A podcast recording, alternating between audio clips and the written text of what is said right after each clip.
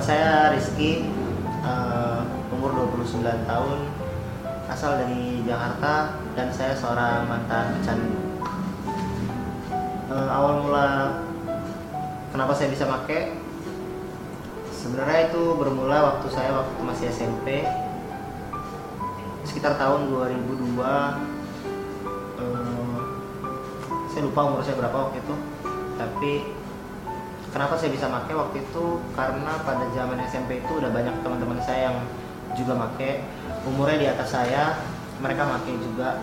Pada waktu itu yang pertama kali saya coba yang pertama kali saya lihat adalah ganja. Saya tahu sebenarnya ganja itu nggak boleh ganja itu dilarang. Tapi yang nggak pernah saya tahu itu kenapa. Saya nggak pernah tahu pada waktu itu ganja itu kenapa nggak boleh kenapa dilarang yang saya lihat dengan mata kepala saya sendiri teman-teman saya yang udah mengkonsumsi ganja mereka baik-baik aja mereka happy mereka nggak ada masalah.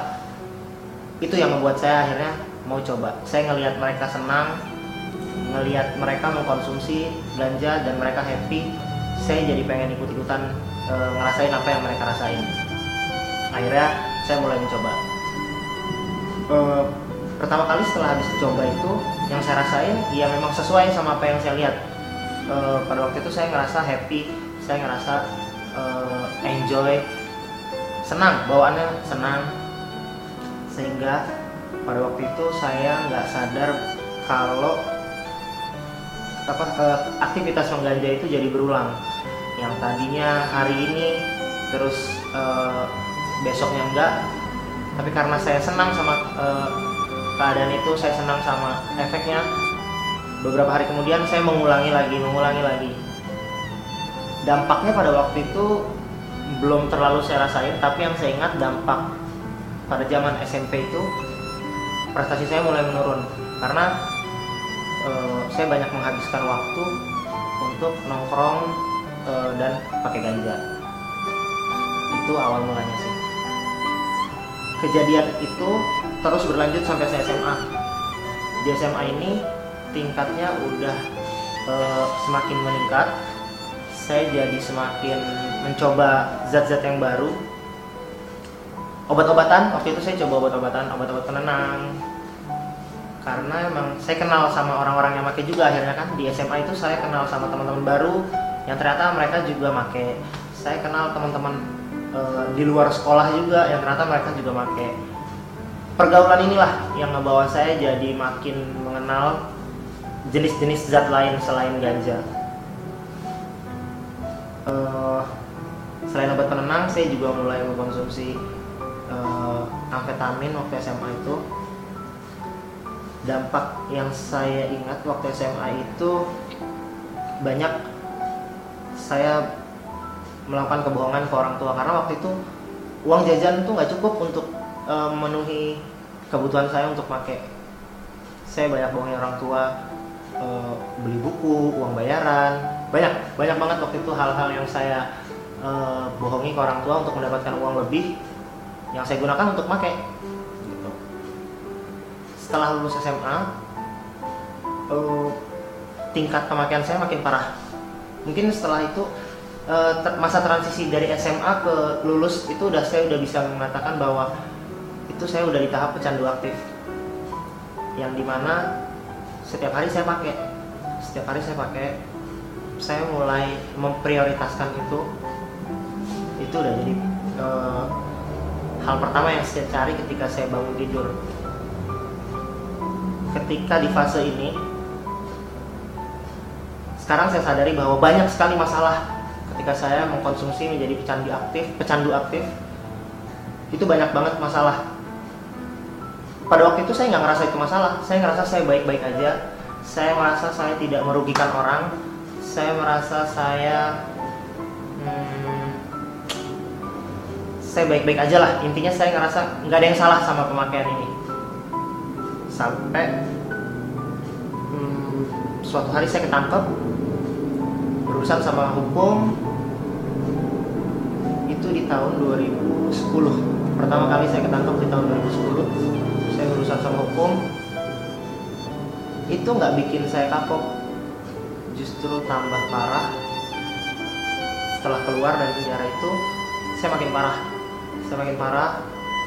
Tapi lagi-lagi saya tidak merasakan ada masalah. Saya ngerasa semua baik-baik aja. Ketangkep polisi itu apes. Jadi eh, ke depannya saya harus lebih hati-hati. Itu yang ada di pikiran saya pada waktu itu. Berurusan sama hukum itu suatu hal yang eh, apes. Jadi nggak bukan masalah cuman apes. Itu yang ada di pikiran saya waktu itu.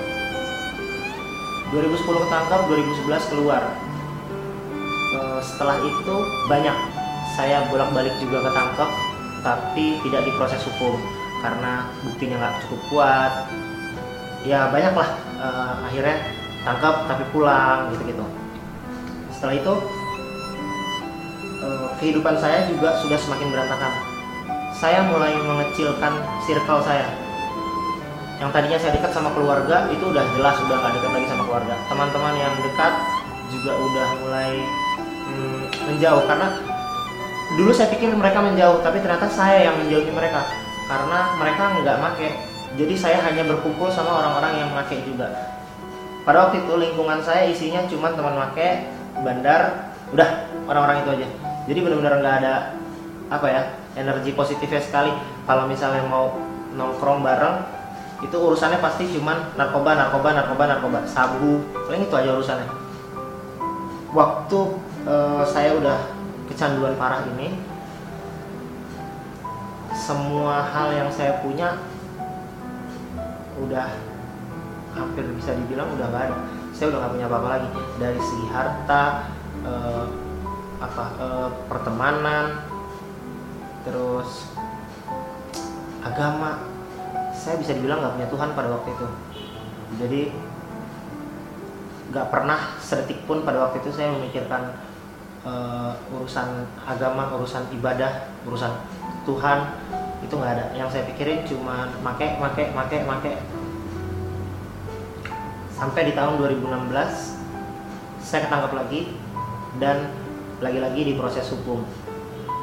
Di ketangkep yang terakhir ini vonisnya saya jalanin rehab.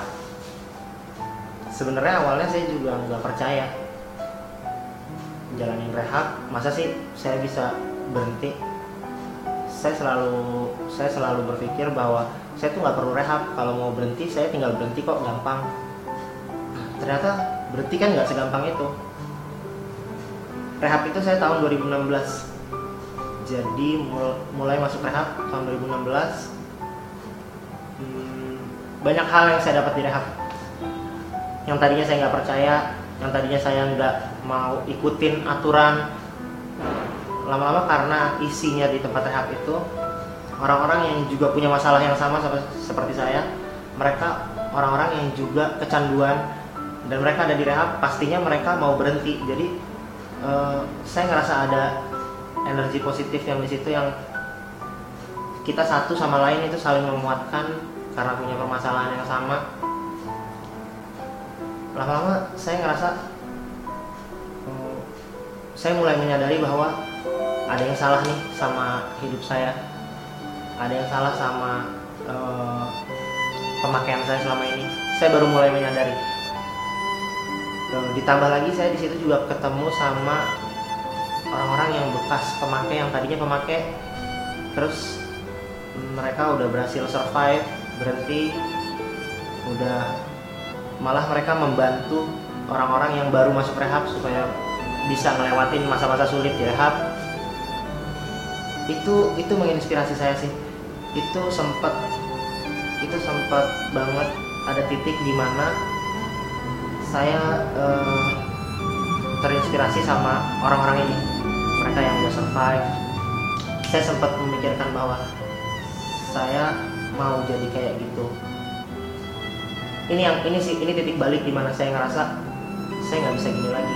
Kalau dari rehab saya nggak bisa lagi pakai saya mau merubah apa yang udah berantakan selama ini. Kalau dihitung dari 2002 sampai 2016 kurang lebih 14 tahun. Jadi 14 tahun saya ngeberantakin hidup saya sendiri. Sampai akhirnya ya di tempat rehab saya baru nyadarin itu. Baru saya mau perbaiki. Ada titik di mana saya sebenarnya hmm, nggak yakin ketika mau keluar dari rehab. Bisa nggak sih ini? Bisa nggak sih ini? Nanti setelah keluar apa bisa saya bertahan untuk nggak pakai ada keraguan-keraguan itu. Tapi sekali lagi eh, lingkungan di rehab ini positif banget. Mereka satu sama lain saling menguatkan. Jadi hal-hal yang tiba-tiba saya ragu kalau saya sharing ke mereka feedbacknya baik banget. Feedbacknya bagus banget. Bikin kita kuat lagi aja gitu. Jadi kayak tadinya ragu jadi yakin gitu. Makanya menurut saya pribadi rehab itu nyata sih. Maksudnya kan banyak orang-orang di luar sana buat apa sih rehab? Toh nanti juga make-make lagi uh, ah rehab tuh nggak garansi. Emang eh, nggak uh, ada nggak ada tempat rehab di mana pun yang bisa menggaransi uh, orang yang udah rehab dari situ keluar terus bener-bener sembuh total. Tetap itu tanggung jawab diri sendiri. Tapi kenapa saya bilang rehab itu nyata? Karena apa ya pikiran-pikiran positif yang saya dapetin di rehab itu itu nggak pernah muncul di pikiran saya selama 14 tahun saya pakai jadi nggak pernah ada pikiran saya untuk berhenti. Bahkan saya nggak pernah ngerasa itu sebuah masalah. Jadi ketika saya masuk di rehab saya menyadari bahwa ada yang salah sama hidup saya ada yang salah sama kecanduan saya. Itu hal pertama hal positif pertama yang saya dapetin di rehab. Saya menyadari ada yang salah sama diri saya. Makanya sekali lagi saya bilang rehab itu nyata karena itu. Banyaknya energi positif yang bisa saya dapetin di sana. Pesan untuk uh, generasi muda. Ya jangan pakai sih.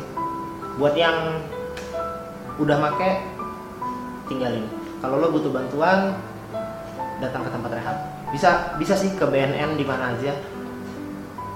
Datang lapor diri ke saya kecanduan. Nanti BNN yang akan urus itu. Kalau kita lapor diri sama BNN itu kita nggak diproses hukum kecuali kita udah ketangkep ya. Dulu kan saya e, ngalamin saya udah ketangkep dulu baru direhab. Jadi saya direhab berdasarkan hasil vonis tapi kalau misalnya kita belum ditangkap kita lapor diri itu nggak diproses hukum. Makanya buat teman-teman yang udah terlanjur pakai kalau bisa berhenti sendiri berhenti. Tapi kalau nggak bisa butuh bantuan datang ke BNN datang ke tempat rehab mana pun sebenarnya sih cuman ya yang jelas ke BNN lah kalau buat teman-teman yang belum pernah pakai ya jangan coba. Karena kalau udah sekali coba saya rasa bakalan keterusan sih. Kita nggak bisa kontrol kalau udah kena itu. Kita nggak tahu lagi mana baik buruk benar salah yang penting pakai itu aja sih. Banyak contoh. Banyak yang uh, pabrik-pabrik figur yang udah ketangkep juga mengenai narkoba ini. Jadi kalau memang udah ketahuan kayak gitu masih mau dicoba juga bodoh aja sih. Hari ini udah tiga tahun lebih saya uh, clean tiga tahun lebih dari 2016 Juni Juni 2016 awal berhenti. Hari ini udah pas tiga tahun lebih.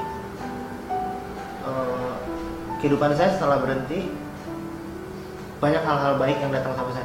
Jadi dulu pernah ada orang yang bilang sama saya di rehab Eh, saya pernah cerita keraguan-raguan saya waktu saya keluar. Mau keluar dari rehab saya ada perasaan ragu-ragu untuk berhenti. Ada orang yang bilang sama saya bahwa udah yakin aja. Sekali kamu tinggalin hal yang buruk hal-hal yang baik datang sama kamu dan itu terjadi sekarang sama hidup saya. Saya ngerasa banget banyak hal-hal baik yang udah datang ke hidup saya. Hal-hal baik ini nggak hanya sekedar materi tapi ada teman-teman orang-orang yang juga baik di lingkungan saya sekarang. Uh, apa ya? Uh, aura apa ya? Uh, energi positifnya berasa banget sama saya sekarang. Itu sih saya ngerasa banget sekarang banyak hal-hal yang baik datang sama saya sekarang banyak orang juga nanya sama saya masih mau pakai lagi nggak? Masih. Kira-kira bakal pakai lagi nggak ke depannya? Bakal ini lagi nggak? Saya sih nggak mau lagi ya karena sekarang saya udah sayang banget sama hidup saya. Saya udah sayang sama apa yang saya punya sekarang. Saya sayang banget sama diri saya. Saya nggak nggak nggak mau aja kalau saya harus kehilangan apa yang udah saya punya sekarang saya ngerusak diri saya lagi cuma gara-gara pakai lagi. Eh, pesennya sih buat yang nonton ini kalau udah terlanjur make rehat deh. Kalau bisa berhenti sendiri bagus. Tapi kalau misalnya emang butuh bantuan rehat deh. Rehat tuh nyata sih. Buat saya rehat tuh nyata. Kalau buat yang belum pernah coba ya jangan coba. Sekali nyoba hidup lo berantakan. Udahlah